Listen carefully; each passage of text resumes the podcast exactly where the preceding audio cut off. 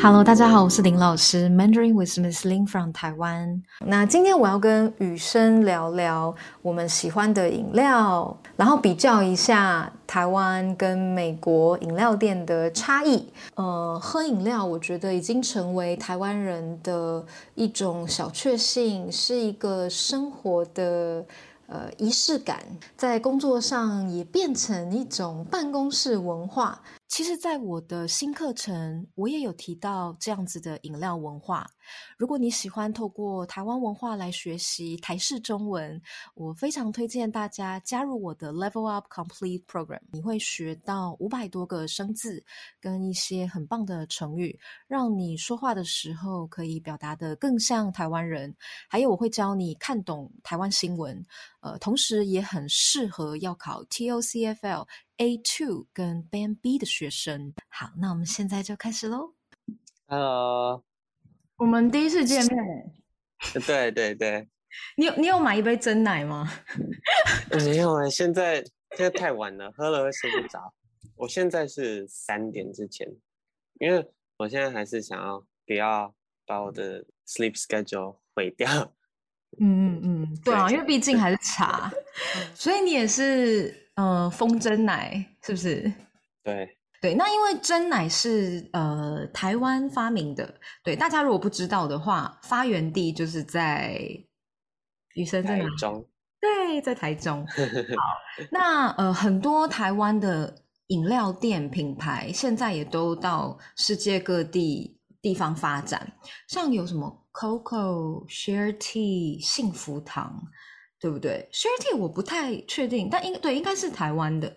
那我听说在美国大家也很疯真奶，对不对？对，就加州，加州人好像很多都很喜欢，就是亚洲人比较多的地方。嗯，啊，可是你不觉得以前还好？例如说，好像五年前没有人在讨论真奶，你不觉得吗？呃，在美国是什么时候开始？大家知道珍珠奶茶这个饮料的，这个我没有想太多。可是我现在想一想，好像这几年越来越多真奶的，就是茶店开始在美国开，就是选项越来越多了。以前以前就就没有什么太多选项，然后就刚搬去的时候，我只知道两三间，就是那时候去的时候。也都不敢喝，因为很贵，价钱是台湾的两倍。然后，嗯嗯，然后这这几年越来越多了，越来越多，然后也变得越来越贵。会吗？越来越贵哦。对。哦，呃，在美国，普通的一杯真奶卖多少？呃，目前差不多五块。所以就是台币差不多一百五十左右。好，台湾呢？台湾嗯七十左右吧。七十，对，七十，七十的话，七十的话应该是珍珠奶茶，但是这个奶茶是鲜奶茶。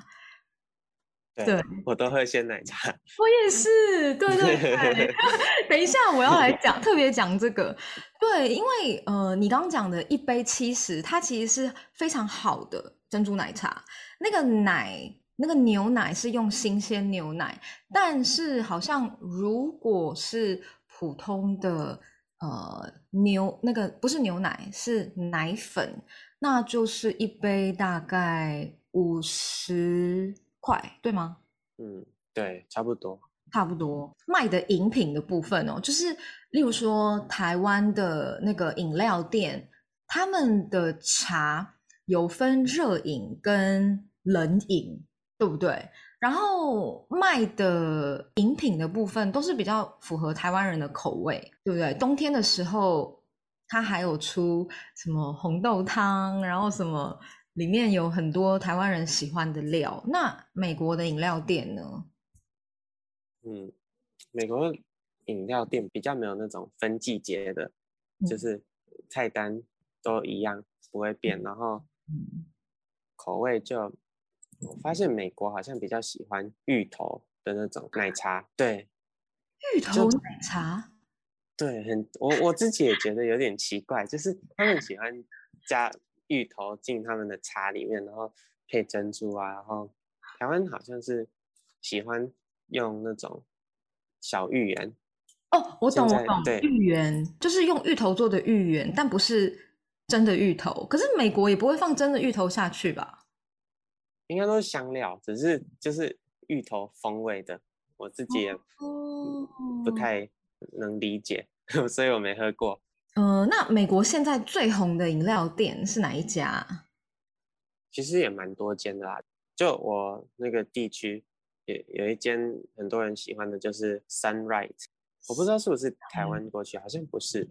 可是现在还有顶茶，顶茶哦，那我不知道。嗯，然后呢？老虎堂、幸福堂那些都有，那几间现在红。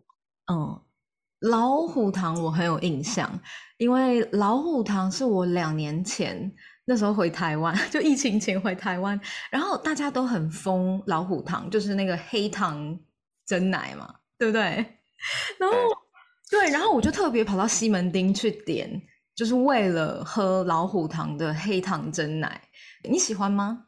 我喜欢，可是我个人是觉得黑糖真奶是算比较重口味的，所以有时候还是会想喝，就是不是黑糖的。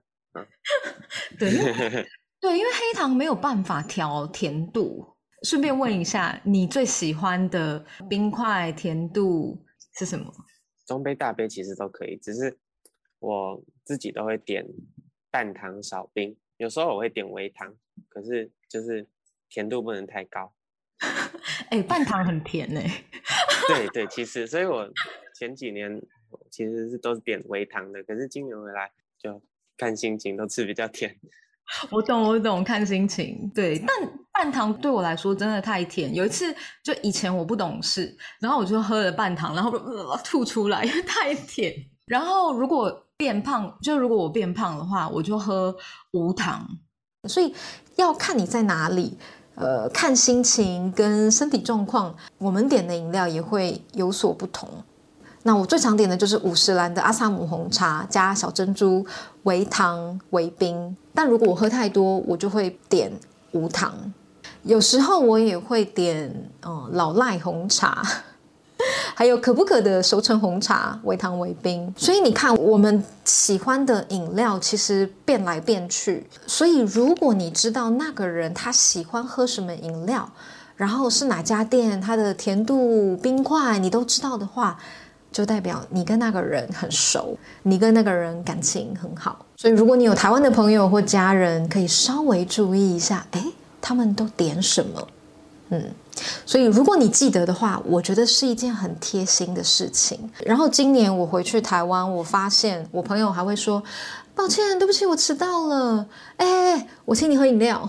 所以很多时候，饮料变成一个社交的。的一个方式，你想要喝什么？甜度冰块。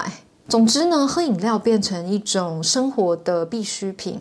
疫情过后，这种气氛就更明显了。如果你知道这个台湾文化的话，我觉得是加分的。在这里想请大家帮忙。